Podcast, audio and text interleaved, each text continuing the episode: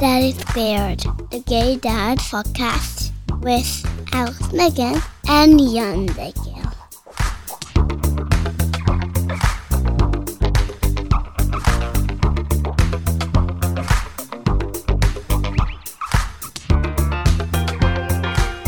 Hello and welcome to another episode of Daddy Squared, the Gay Dads podcast. I'm Jan. I'm Alex. And I'm Daniel.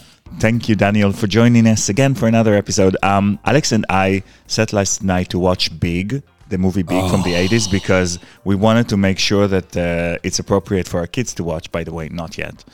But there was a baby crying scene. I think I was your kid's age when that thing came out. There was a baby crying scene when the mother picks the baby up and he's like shrieking, crying. And Alex turns to me and said, did we have this? Like, did it happen to us? It's been wiped clean. It's whistle clean. You know, I used to get angry at my mother because I would call her and I would ask her questions. Did this happen? And did that happen? And did the other thing happen when we were little kids? And my mother would say, explicit lyrics coming. My mother would say, what the fuck do I know? I don't remember that. And I would be like, how could you not remember a thing like that? And now I'm realizing this is that you don't remember, but let me tell you, God's great gift. Is it though? Because I remember it's stereo. And I told Alex, do we have it stereo? Yeah. Wait, but what was the question? The baby crying? It was more than crying. It was crying. Yeah, and I was like, wow, did we really do that? And she picked it up. It was the middle of the night, right? Yeah. It kind of goes even back to like old loves and the pain that you had when you were breaking up with somebody, right? And yes. You forget how painful that was. That is clear.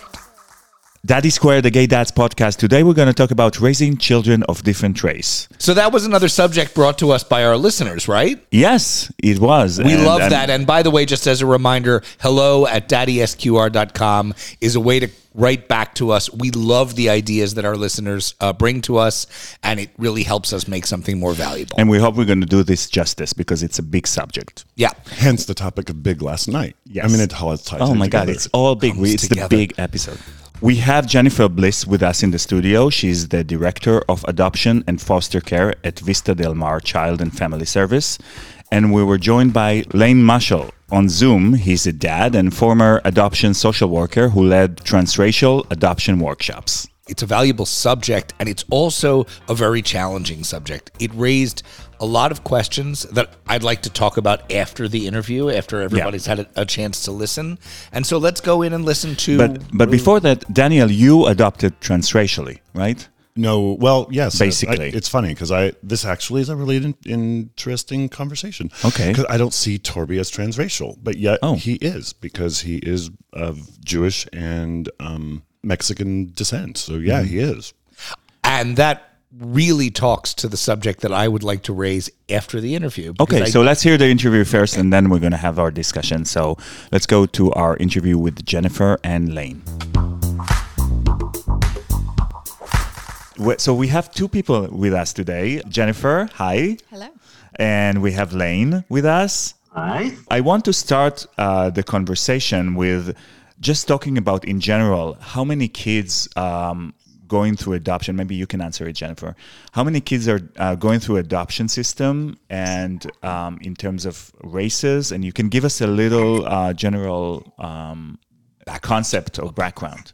Okay, well, for people looking to expand their family through adoption, there are three ways to do that. One would be through international adoption. One is through foster care adoption, which is usually referred to as FostAdopt. Mm-hmm. And then the third is through private adoption, which is when people go through an agency or an attorney to adopt domestic private adoption. And those are usually infant adoptions. Mm-hmm. What does it mean to support a child of different race? Well, I think that I can sit here and offer the professional opinion and also anecdotally my experience over the last 20-some years. Yes, please. From a professional point of view, I'm really grateful that we have Lane here because he has lived the experience. Yes, that's why he's here. Yeah. So I can tell you that adopting in and of itself and choosing to be an adoptive family adds an extra layer of parenting because you are raising an adoptee. And that comes with its own set of challenges and psychoeducation and toolkit that the parents should have to help navigate different instances over the years with their child. Mm-hmm. Choosing to adopt transracially adds another layer to that parenting experience because while it's tempting to say, I will love you no matter what, no matter what color your skin is, it's beautiful. We have to be careful that we don't minimize the difference or make it like it doesn't matter, because it will matter to your child. And minimizing it basically invalidates their experience.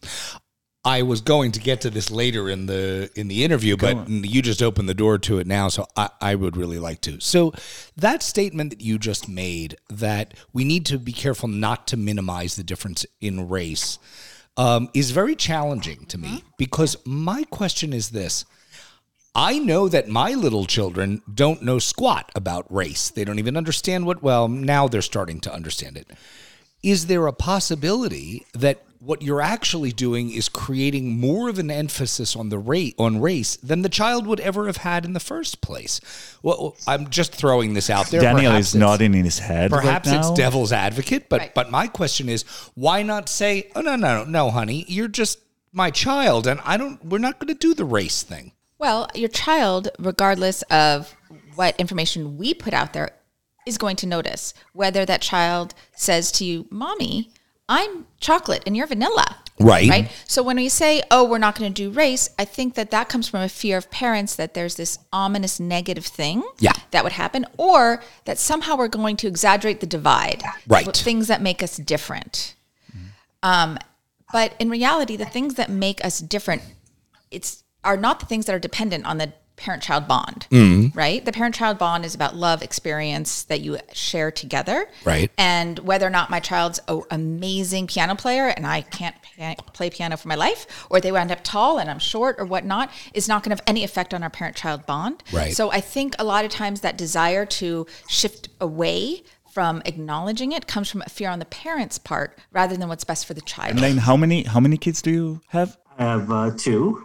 Two kids. And one is 21 now, and one is 17. Okay, so you went through you adopted them when they were babies? We adopted them at birth. Okay. So can you tell us a little bit about your experience? First of all, going into adopting children of different race, did you have any thoughts about that? Any worries about that? And how was it like raising them? To go back to when we were adopting, we first started to not be open to other races, only because we were already gay, we were already Jewish. As my mother would say, "Hey, gay, Jewish, and black." It's a triple whammy. And that was sort of our fears of, homophobia, anti-Semitism, and racism. Right. First of all, I as a parent and also as a adoption social worker, which I was for many years, I led transracial adoption workshops. The one thing when you're talking to parents already is, it doesn't matter if you say you're colorblind or not. It's a big red flag. It's a big, big red flag, because the world does not see your child in a colorblind way. And the child has to grow up knowing that people are not seeing them the way you're seeing them. So at what age do you start? That is the biggest misconception from parents. I'm going to be colorblind and I'm going to love them no matter what. And that's never in doubt. But that's not the issue. The issue is when that child walks out of your house with you or without you, they are seen differently automatically. Sure. My children, throughout their childhood, were always seen differently, judged differently. People talked to me about their racist thoughts up front because I was white, even though my children were not. It's a very odd thing, and you realize that people are not seeing your children the way they would see them if they were white. Right. And, you have, the Trayvon Martin moment, and of course we've had so many of these. We have to be able to teach our children that they're going to be seen differently. They're going to be judged differently. You have to have, as Black people say, you have to have the talk. It's not the talk. It's many talks. Right. Yeah, it's a lifestyle. Many talks. And we have to talk about, our kids are both driving. We've had to prepare them for the fact that they're going to be stopped because they're Black. They're going to be stopped on the road, perhaps for no reason, and where to put their hands on the wheel and not to risk their lives with police. They have to be cautious in a way that I would never have to raise my white child. I have to talk to teachers and get past their misconceptions about the low expectations of my children because they're Black. Danielle, were you saying something about your experience? Well, and I was going to tap into Lane because it becomes so vivid. He deals with the black and white issue where in our family, Torby is Caucasian and Jewish, and we've done now the 23andMe and got even the more in-depth look at what his ancestry comes from. And so visually, he's kind of more of a Latino look. He, especially over this last kind of year or so after doing the 23andMe, and he's just becoming more cognizant of his surroundings. He's 9.5 years old. He's very much asking a lot of questions about Mexican culture and is this where and how I come from? What is the difference between sort of communicating with your child about the challenges that they may face as a result of their race or the difference in their race from their parents' race? What's the difference between that and their culture? Because I have to say, again, this is where I get stuck. My children's, my children came to us via IVF, not adoption, but nonetheless, their culture shall be whatever it is that they experience as a result of their upbringing with me. Jennifer wants to say something. But you bring to that everything of your family. Well, right. Your family, but so what I'm asking, exactly. You go back to Israel and they get the culture from there. But they don't get it because of their biology. They get it because of their exposure. And so my question is, if you have a child who is a different race from yours, what is the meaning of I shall expose you to the culture of your race? Well, I would say it means different in the sense that we can't assume just because you're of a certain race that your culture and ethnicity is an absolute. So somebody who's Black, they might consider their culture African-American, but what if they're actually African? Right. So I think that we can't assume, and we actually have to honestly make a point during an adoption process to learn about the actual genuine culture of the child that we're adopting, because maybe the biological parents really do identify as Nigerian. Right. And that's a different culture necessarily than somebody who identifies as, South African or African-American. I don't want to negate everything you're going to add to your child's cultural experience and identity. But at the same time, I don't want to negate their history of their roots before they entered your arms. So I guess to finish my thought, I would love adoptive parents to see their child's culture in a family tree-like mentality where the biological family are the roots of the family tree and your family is the tree. And that's a nice visual. And there's no weight on which is more important because the whole picture is who they are. Right. Oh. So I know you're doing seminars for parents about that specifically. So what kind of guidance do you give them? Well, I would say start talking about it from the beginning. Start basically with the story of their adoption. And people say, I'll sit them down when they're 3 or 4 and they can understand the concept. But we don't wait to say I love you till your child understands the words I love you, right? Right. You're supposed to talk to infants right away and they're supposed to be hearing language. So use this opportunity to tell your adoption story, including the story of how their biological parents chose you. Because by the time they're ready to understand it and ask questions, you've been practicing it for 2-3 years. It rolls off your tongue. It's with pride and it's not with angst, or you're not stumbling over your words, because we don't want them to misinterpret that as you are uncomfortable with the story and that something might be wrong with it. They've been doing studies on babies in the wombs listening to their native language, their native language, and listening to the cadence. And so if you've got an English speaking baby, when the mother or English words are spoken in that cadence, is the baby kind of calms down and listens and feels that feels the cadence. And then I believe in this particular study that they were speaking like Pakistani or something, and it was a completely different piece. Yeah. And the babies responded and their heart rates went up and they were kind of like trying to figure it out. So it really ties back to the cultural side of this, of what what will draw each of us to our roots. Are imprinted. Yeah. Can I, having had, 20 years of experience with my kids. Yes, please. Sort of, I think the word that you want to use, I use mostly is exposure. You want to expose them to as much as you can. Expose them to Black experiences. Our kids are Black and Mexican. So we expose them. We try to expose them from an early age to as many different cultural experiences as possible.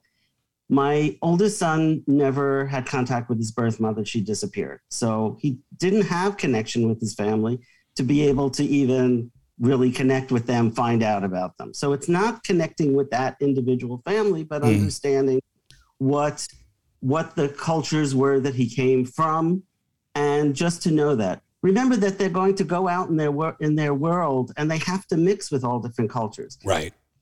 People, Mexican people, will not understand that they know nothing about that culture. My older son, I can tell you, does not identify as Black, does not want to be identified as Black. Culturally, he feels like he's white. The problem is he walks out of the house. He's now living on his own for the first time. He's identified as Black or Mexican. He looks more Hispanic. If he's in LA, if he's with Hispanic friends, he looks like he's one of the Hispanic. Right. But he has skin that identifies him as a person of color, and usually as Black or Latino. And that's the way he's going to be seen. And the expectations of friends of his are that he knows something about their culture. Why doesn't he know anything? But they each take what they want. So, Yoni is rejects a lot of things because he identifies with us. Right. And has a little bit of everything. Do you remember the first time that they actually realized that they're different than you? What age was that? And what was the conversation? I'm sure that was way before they ever talked. Right. This is a myth that kids don't see race, don't see color. They see it. They don't see it as a positive or negative until people fill them with things. And they hear bad things about different things. They hear bad things about adoption. They hear bad things about having gay parents. They hear the attribution of good and bad is only attributed to them by others. We hear what Lane is saying and what Daniel is saying about the experience. And for all the gay men out there who are thinking about adoption and hearing that there is a problem, and they're probably kind of... reluctant, should I say, to really face that with themselves. What do you do to support them in their decision making once they decide, like going into this beginning days of adoptions? What do you guys as agency do? Well, there's a psychoeducational component to getting a license to adopt. Mm-hmm. That's a home study. Mm-hmm. And part of that home study process includes transracial education, if somebody wants to be licensed to adopt a child outside of their own ethnicity. And that educational component, it's not just about arming people with the tools that will help them navigate the moments with their children. It's also drills down to even a more basic level of, should we even consider this? Yeah. So it's about looking at your community. Who do you have over for dinner? Who do you have over for dinner? What does that, what does that mean? That your child shouldn't have the only people of color in their lives when you drive 15 minutes to go to a festival of their culture. They should naturally, by default, have people that look like them in their lives, where they see you already loving people that look like them. If our circle of friends and family and our by default community looks only like us, maybe transracial adoption isn't the right answer for us, because you don't have to be open to transracial adoption in order to adopt. Sure. So I adopt, and then 5 years later, are you guys still involved in determining whether or not I am, exposing my children to... No, it's dropped off by that point. Well, we supervise a placement for about 6 to maybe 9 months after the placement, depending on... Mm-hmm. different factors that are moving forward in the adoption legal process. And once the case is finalized, an adoptive family is just like any other family walking down the street. We don't have a right to knock on your door and judge you. At the same time, We are there as a support system for you and your family for the next 18 plus years. Sure. So that includes a post-adoption social worker that we have on staff that the parents can call at any time, or the child eventually when they're curious themselves or have questions themselves. We have support groups ongoing every month that are virtual. We have a monthly educational series where a keynote speaker speaks about a topic relating to adoptive parenting. And it's also a community educational support forum. Mm-hmm. So, and we have annual adoption family celebrations where kids can grow up knowing each other. That's cool. So it's a community that stays in your life, right? In a supportive way, and that for you to reach out and touch base on when you could use the guidance and feedback. One more. I'm sorry to be splitting hairs on this, but it is really very interesting to me, and I think particularly meaningful. So, if a kid is and yet unborn kid is going to be a little bit black and a little bit Latin and a lot white. Okay. What do you do with that? I mean, in America, this is happening more and more, thank God, if you ask me, more and more all the time, that children are a magnificent salad of races. Well, so how do you give guidance to a parent or a prospective parent about the sensitivity to the racial history or culture of who knows what? Right. Well, that's true, because at the beginning, we are relying on the self-report of the biological parents, mm-hmm. right? And depending on whether or not we have the input just from the biological mother, or if we have input from the birth father as well, mm-hmm. we have either a fuller picture or some missing pieces. So we have to work with what we got. Right. Right.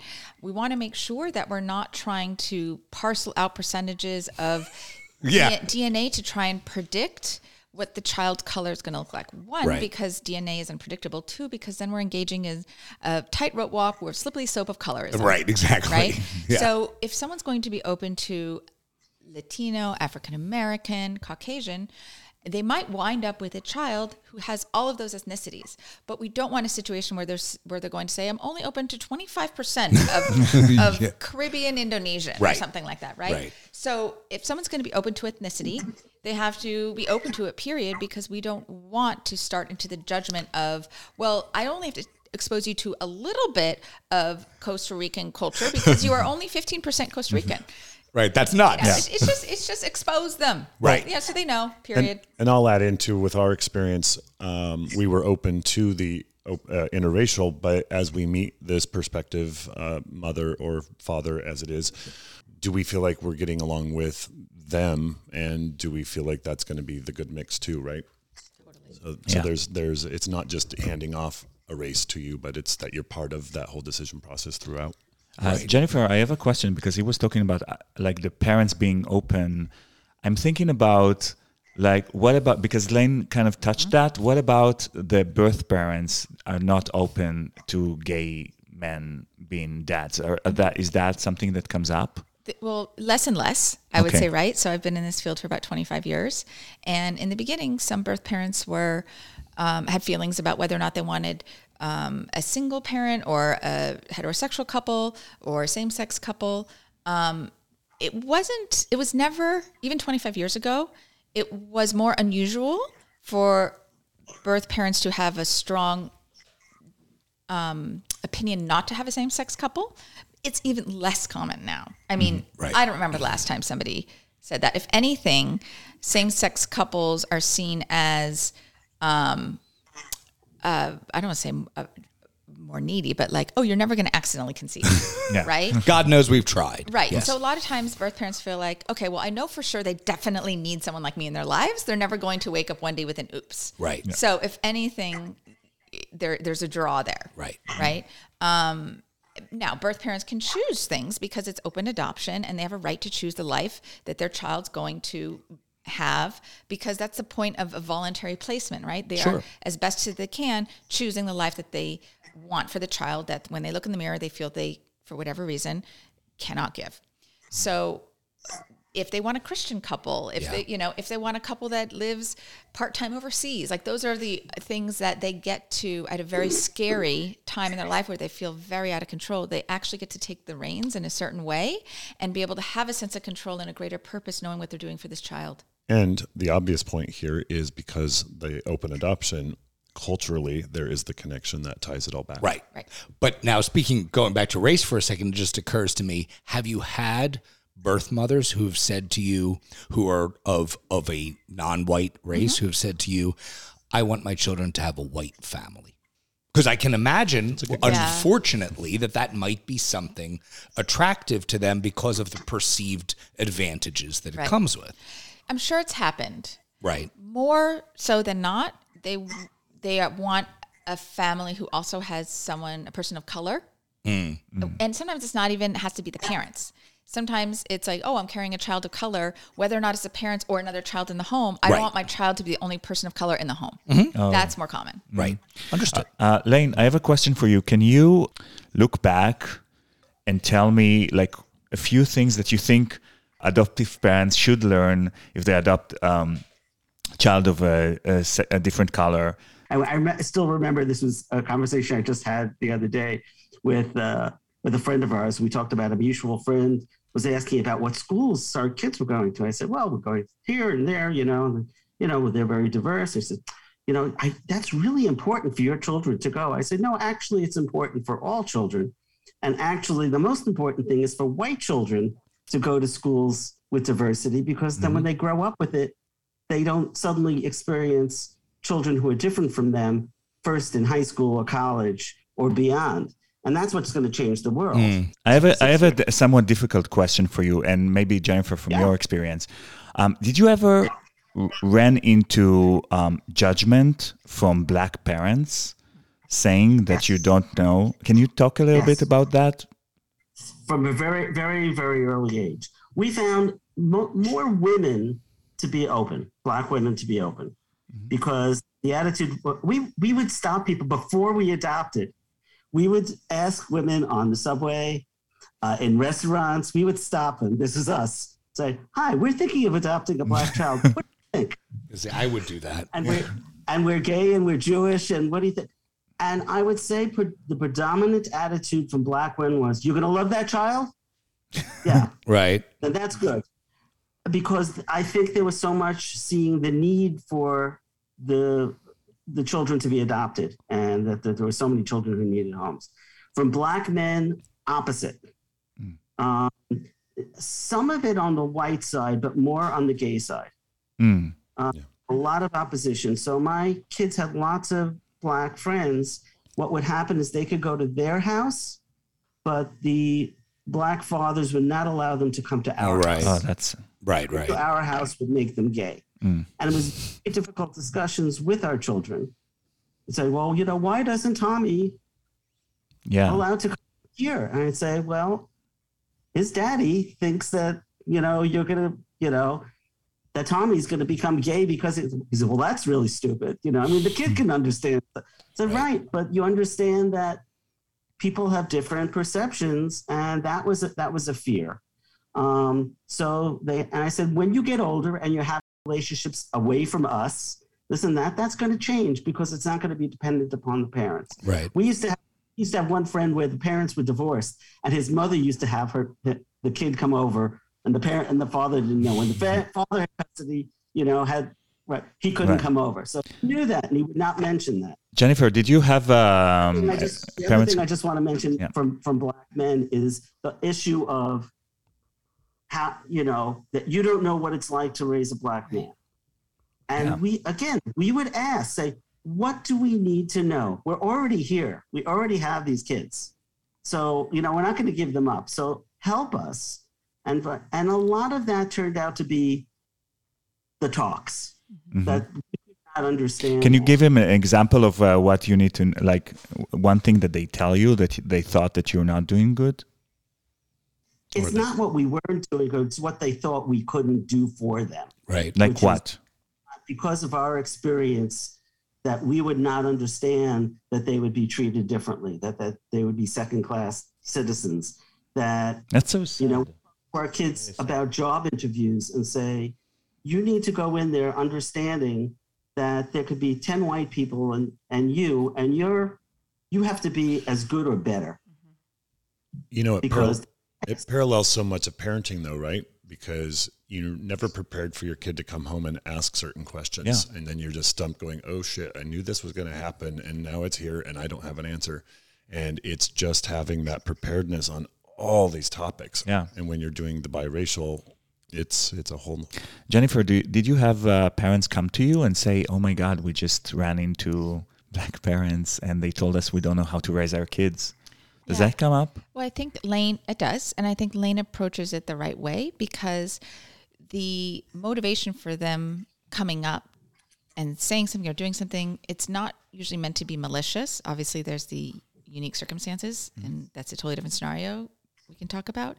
But most of the time, it's out of fear / care for the child, thinking that the child isn't getting their cultural needs met to prepare them with the tools they need to enter the world. Mm-hmm. So the way Lane approaches it with humility of saying, I'm open, I welcome your feedback, let's make this a productive conversation. And that's the way to do it. A lot of times, if the adoptive parent approaches it with a reactionary, defensive response, one, lost an opportunity for education, and two, just reconfirmed to that person who has fears that you're not open to learning. So a lot of times, one of the first things that come up is hair. So what people tell me is that they get approached in the grocery store and Target by people, a lot of times women, saying, do you know how to do her hair? Yeah. Because hair is not just hair in the African American community. It's sending a message to other people, the upbringing of the child. Are they well taken care of? You know? And so that's, I would say, one of the very first things that adoptive parents can expect to be approached on. I don't know, Lane, did anybody approach you with that? It was less so because we had boys. Right, it was easier to keep it short, but with girls, it's a big issue. Now I can say Yoni is having issues and he's going to a black hair cutter and he's helping him with his scalp. You know, there's issues, very different issues than we have. Yes. You know, ask all the questions you want and get what you need because we don't know. Yeah, it's kind of remind me, and I think I mentioned it in the Black Lives Matter episode that we had about 2 years ago. There is one scene in the TV show This Is Us in the pool when she adopted a black kid, and she had two white kids, and there's a woman who comes to her. A black woman and said, you don't know what to do with your son. You don't know what to do with his hair. And at the first moment, like she's like, so, and it makes me kind of cry because, you know, she's like, she doesn't mean to really do bad things to the kids. She just doesn't know. So she takes it as a criticism and she kind of, you know, cooking it with herself. And then she comes to that black woman and said, okay, teach me how to do that. Tell me where to go. And I think it was a beautiful scene with Mandy Moore. And I think that's kind of what you say, Lane, that, you know, take this opportunity to really educate yourself all the time. I mean, we educate ourselves, I think, as parents, ourselves all the time, like regardless of like race or about everything. So that should be like one part that we really, I guess, have to pay attention, right? So I want to ask, I can't let this interview come to an end without asking a question which we may or may not include in the interview because, you know, Papa has to keep a job. So here's the question. We've talked very much about affirming the race, the different race of the child. What if I were to tell you that I would also be interested in dramatically reducing the focus on race? What do we do about that? Are you guys going to tell me now that the only hope I have for my child who is of a different race than mine is to double down on something which all of us agree on this in this conversation is a problem in our society, which is such a heavy emphasis on race? What do we do to head in the opposite direction and raise not only our children, but our children's friends such that they are not so focused on the differences that exist as a result of race? What do we do about that? Well, I think there's a fear that if we expose and acknowledge it, that somehow it's going to gain momentum in a powerful way that becomes the focus of their life. Yeah. Mm-hmm. Okay. And I think it's the opposite. I think if we minimize it and try and stuff it away, then they say, oh, why are we avoiding it? Well, there must be something interesting about that, or maybe my parents are protecting me from something because they care about me. So what is it really? It almost draws more attention to it when you try and avoid it. Don't say gay. Yeah. Yeah, it's a bit of a don't say gay thing, right? Exactly. I accept that. Yeah. So it's just there as exposure, as part of a default of, it's not something maybe you're talking about every day, but it's also not something you're avoiding. Right. Right? Because that will give it power that it doesn't need to have. It's a fact. They come from a culture, they come from a heritage, they are of a certain color, period. You try and avoid that, then you're creating a question of why are we avoiding it, what's bad and wrong about it, right? So kids who have the information, the knowledge, whether it's about the history of their biology, understanding why their parents placed for adoption, their ethnic history, those are the children that don't ruminate. The children that ruminate are the ones that don't have the answers. Fair enough. Yeah. You know, and I think there's another side as you're talking, I'm kind of thinking what Torby's going through. Kids have so much access to information now, so they will find it if they need it, and you're not giving it to them. So it is, and it'll be bad when they find it. Yeah, you're out of control. One of the things that I think parents feel is they just feel inadequate. So what happens is they avoid. And I think one of the things as a parent you get to know is you don't know everything. You don't know anything about everything. So, and I'm telling you, Google is the greatest friend. So. You know, so talk about access to information. It's not just for kids, it's for parents. So anything your kids bring up, whether it's about race, about religion, about anything, you know what? I don't know that much. Why don't we look at this together? Why don't we explore this together and find out? What are your questions? I have questions too. Let's do that together. If you are together as a parent, a partner with your child in educating themselves, as long as they see you as someone that they can come to and talk to about anything. They don't expect you to have all the answers. They expect you to help them, guide them through life. And that's going to happen with everything. So you just sit down and say, let's look that up. Let's do some research. Let's find that out. What can we do? What do you think? What do you think we can do to find out? Who can we meet? Who can we talk to? Right. And then the journey is one you're taking together. You don't have to know everything. Yeah, you're right. And I think it's a great closing for our discussion today. I want to thank Jennifer and Lane for talking to us. I learned a lot. Me too. This was excellent. Really appreciate it, guys. Thank you so much.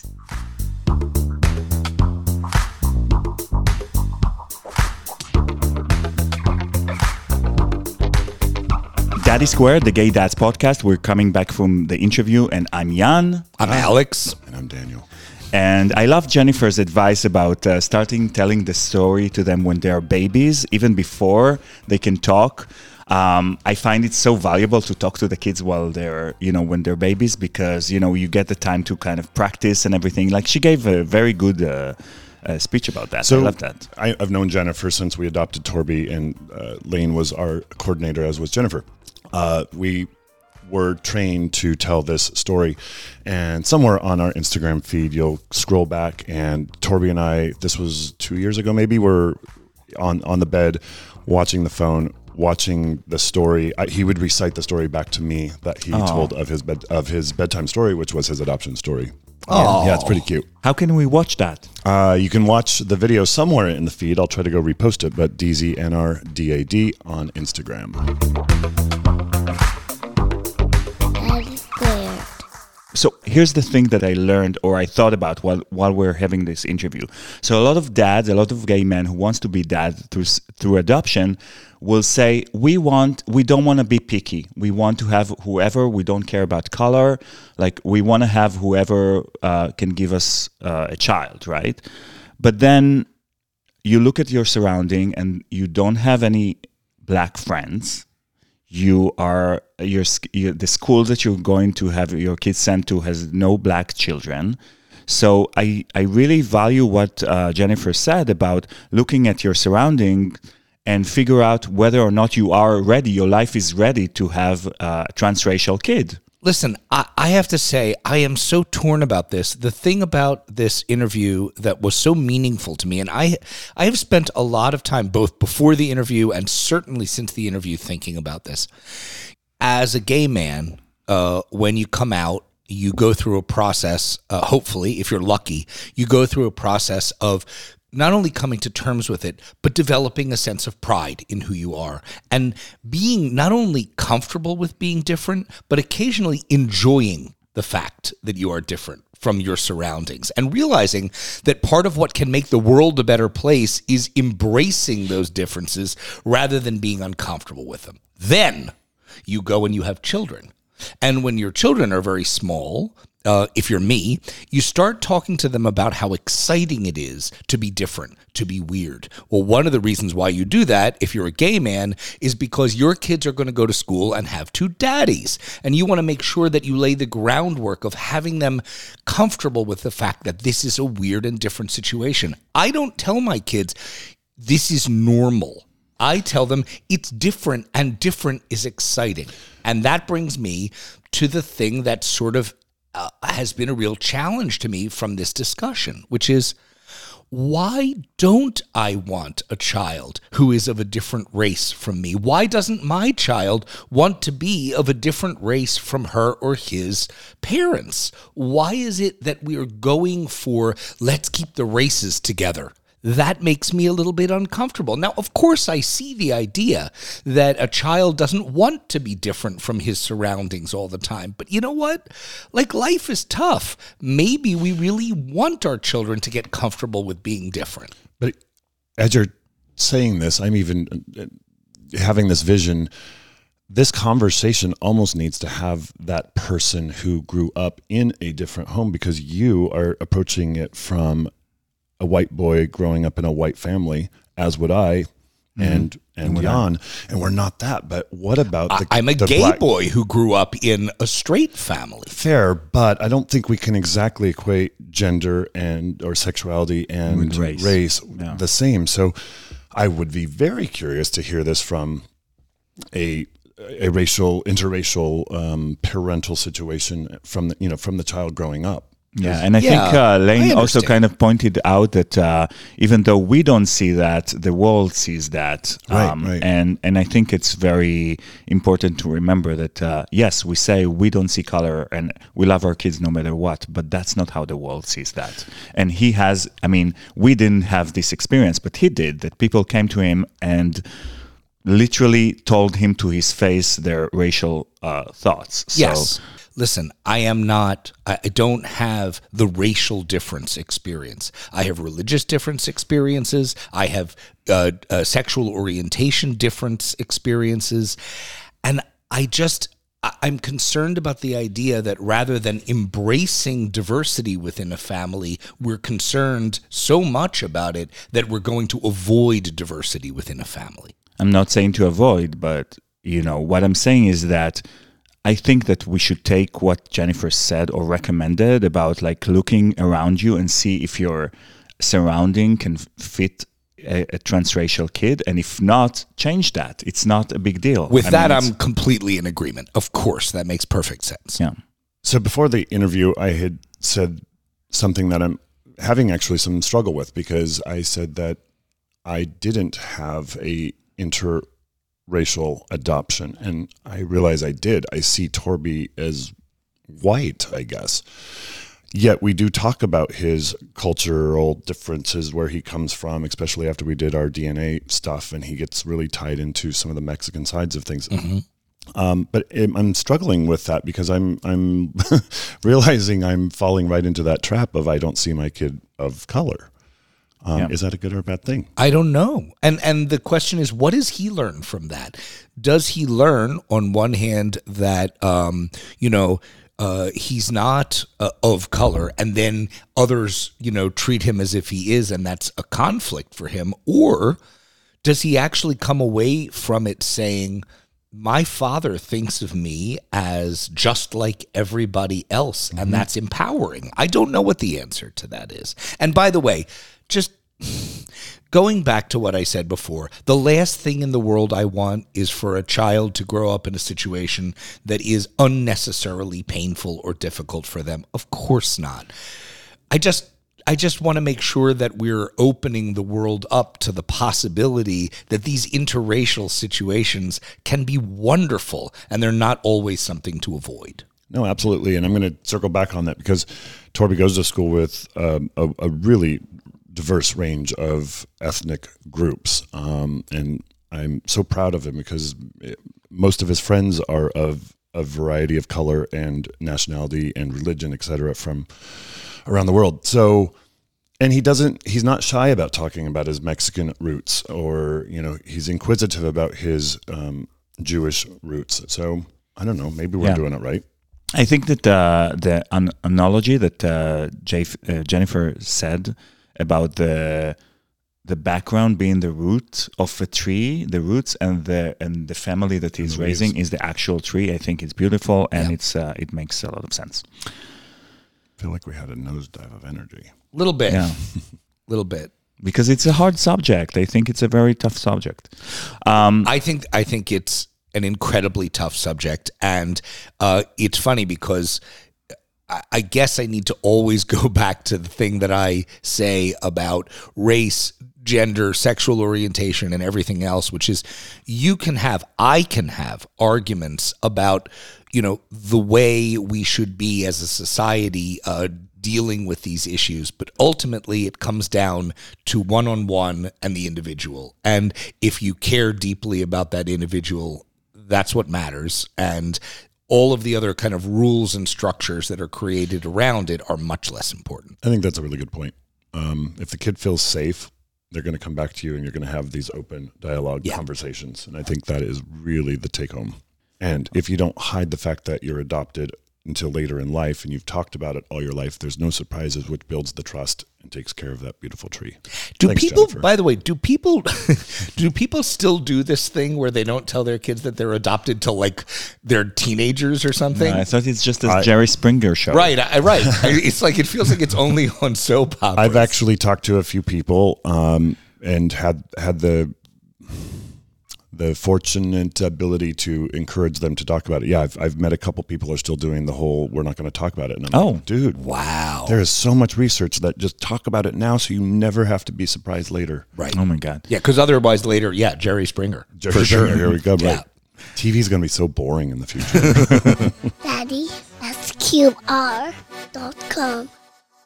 So, to a completely different subject, Men Having Babies Corner. Today, we're going to talk about something completely unrelated to adoption. We're going to have the MHB staff member, Lisa Schuster, talking about the effect of COVID-19 on surrogacy.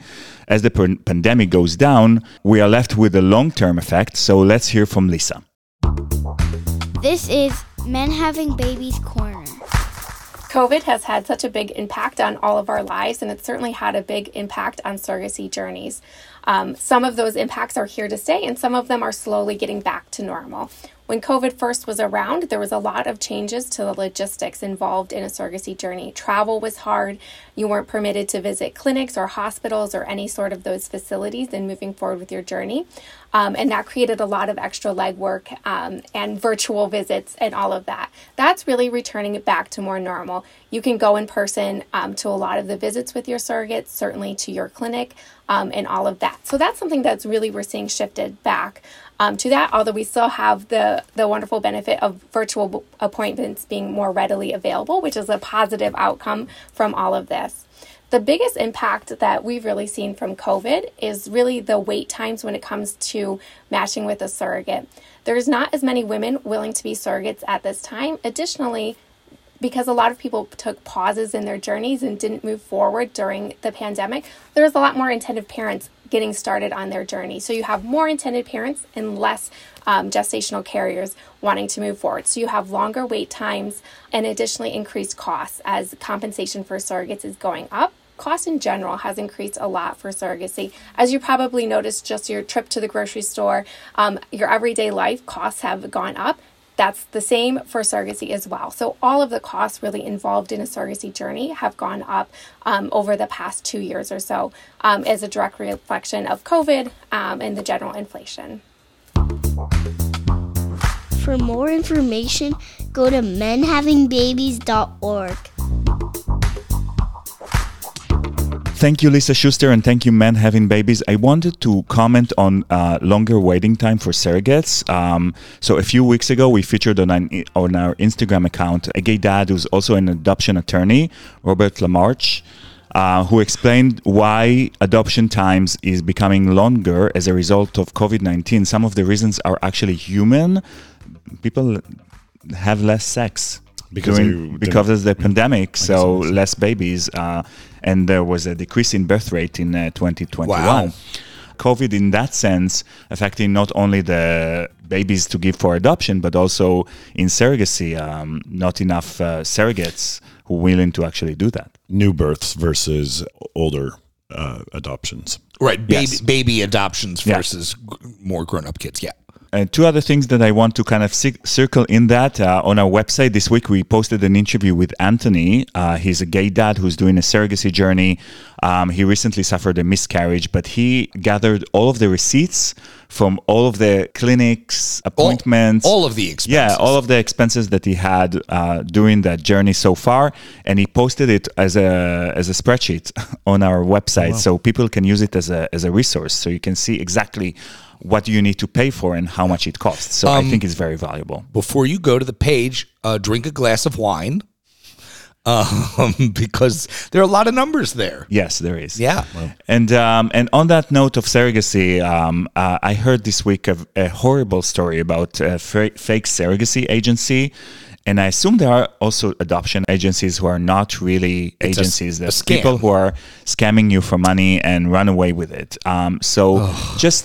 If you try to have a baby through surrogacy or adoption, just make sure that somebody worked with that agency before and try to talk to these parents. I wouldn't pay in their case, it's $80,000 to an agency as a fee to start doing the surrogacy without any discussion with any parent who worked with them. One resource that might be worth checking out is menhavingbabies.org, where there are actually listings of verified agencies. This is a nonprofit organization whose job is to help gay men who are trying to have kids through surrogacy. So best to check them out to make sure that you're starting with somebody reputable. Yes, because that story was really heartbreaking. I'll try to repost it on our social media as well. It's a good point. And after our agency, and we went with them, and they unfortunately are no longer in existence.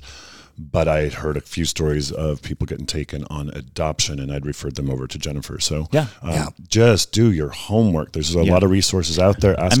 I know what the thing is that people like. It costs money, yes, and people tend to what costs less. But some of it, if it's not verified, please don't do this without consulting with previous clients or other people. Yeah, they should want to be transparent and open for you. Yeah.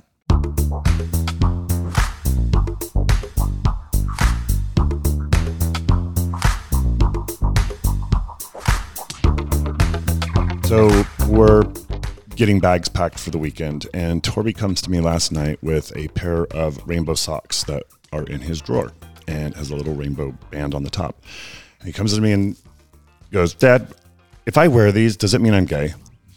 And I'm sitting here going, why is my kid asking me this? And what is the problem? He's going through that preteen distinction of, are people going to represent me as gay? And so it's bringing up a whole lot of topics. It's interesting because I guess that hasn't. Oh, actually, that has happened with us, not with socks, because we don't have rainbow socks, man. But our kids have asked me the same question, and I'm very straightforward about it. My answer is no, it doesn't mean that at all. Yeah, and I said that. And as far as I'm concerned, the fact that they would ask the question. Look, hold on.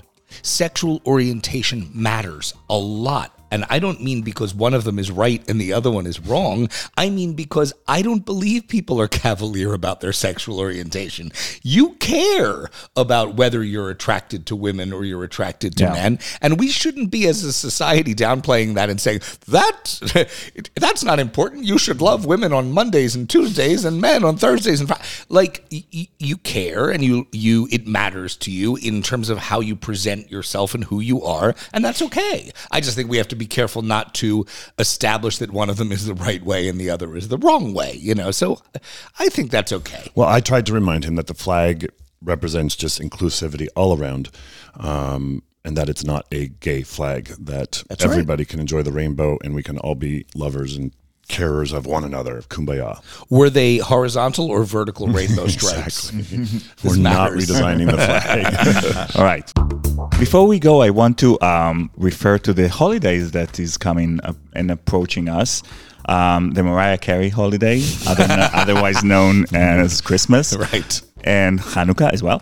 So, Daniel, do you celebrate Christmas? We do. Great. Do you have a tree?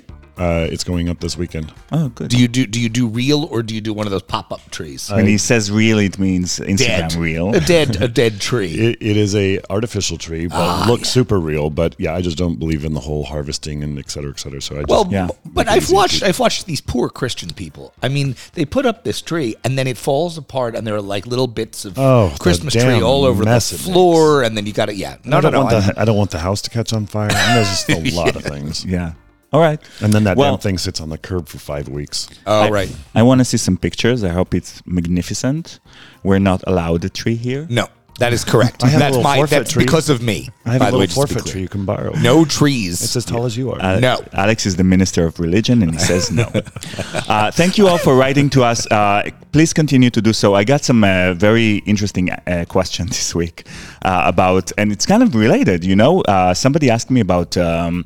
how do I instill my Israeli inheritance in my children? And I said, you just have to live it. If you don't forget it, I'm just giving it to you. It's not entirely true. You put a lot of effort into the games that our kids play, but I don't think it's an effort.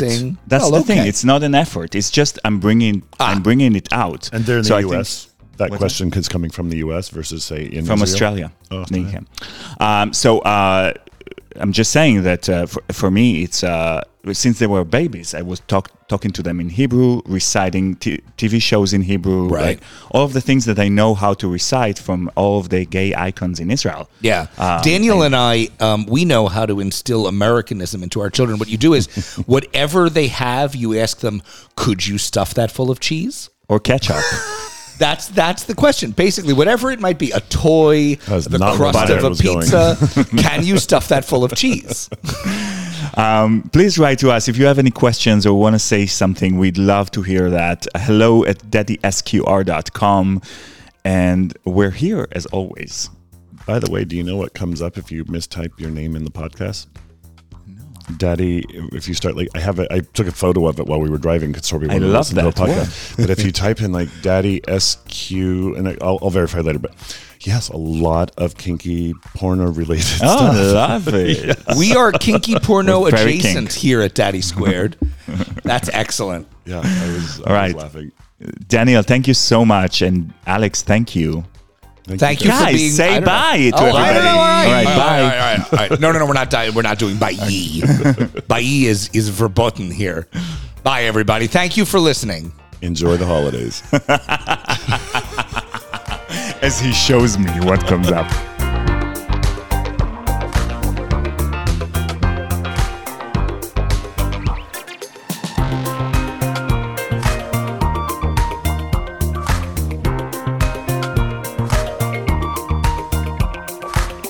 Wait.